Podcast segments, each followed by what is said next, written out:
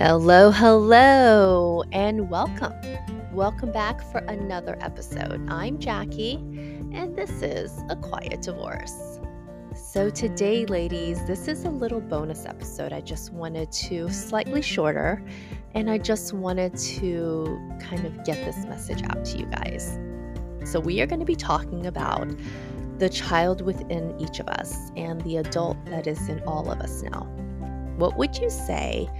To the 10 year old you, the 16 year old you, or even the 30 year old you. You know, I started to think of all the things I would do differently, all the mistakes that I would avoid, the things I wouldn't change, and the decisions that I wish I could change. Do I wish I never got married? No. Do I wish I never had kids? No. Do I wish I should have tried maybe going to law school? Maybe. My dad used to always tell me, You're so good at just the art of talking, the game of talking and persuading and arguing. You really should study to be a lawyer. So maybe that's one thing I might have wished I changed. Or maybe, do I even wish I was a completely different person? Have I failed my own daydream? So, ladies, who do you think you would be as an adult? Did you turn out to be who you thought you would be?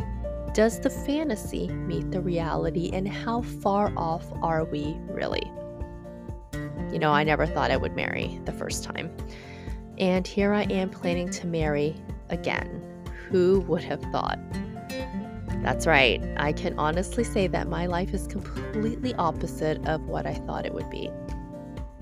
Got married, had children. I'm a baker, a businesswoman, now divorced, and recently engaged. Yes, I got engaged. And that is another episode at another time.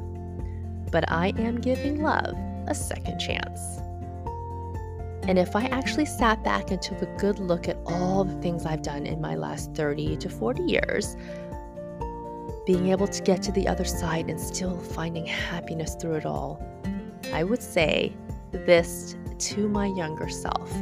I wrote myself a letter, and here it goes Dear me, hey you, this is the 47 year old me writing you this letter.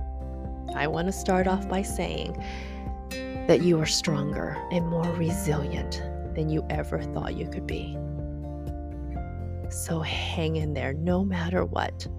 You're no longer that tall, lanky, flat chested little girl that was too shy to make friends or awkwardly thought you would never find a boyfriend.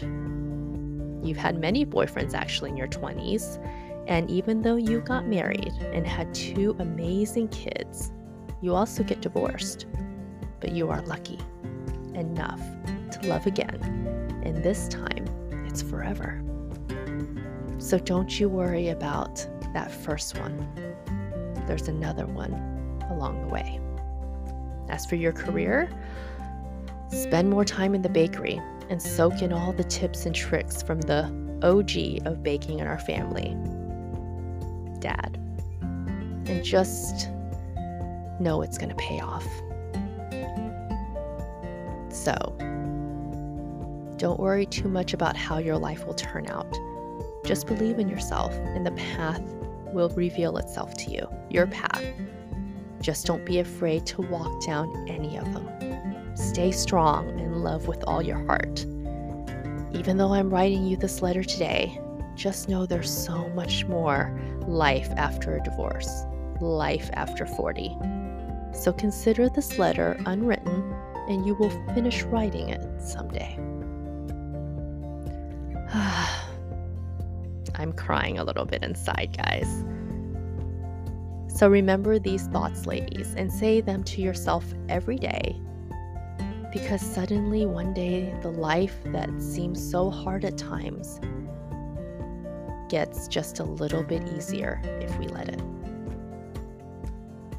Just remember everything starts with you. Always practice kindness, always.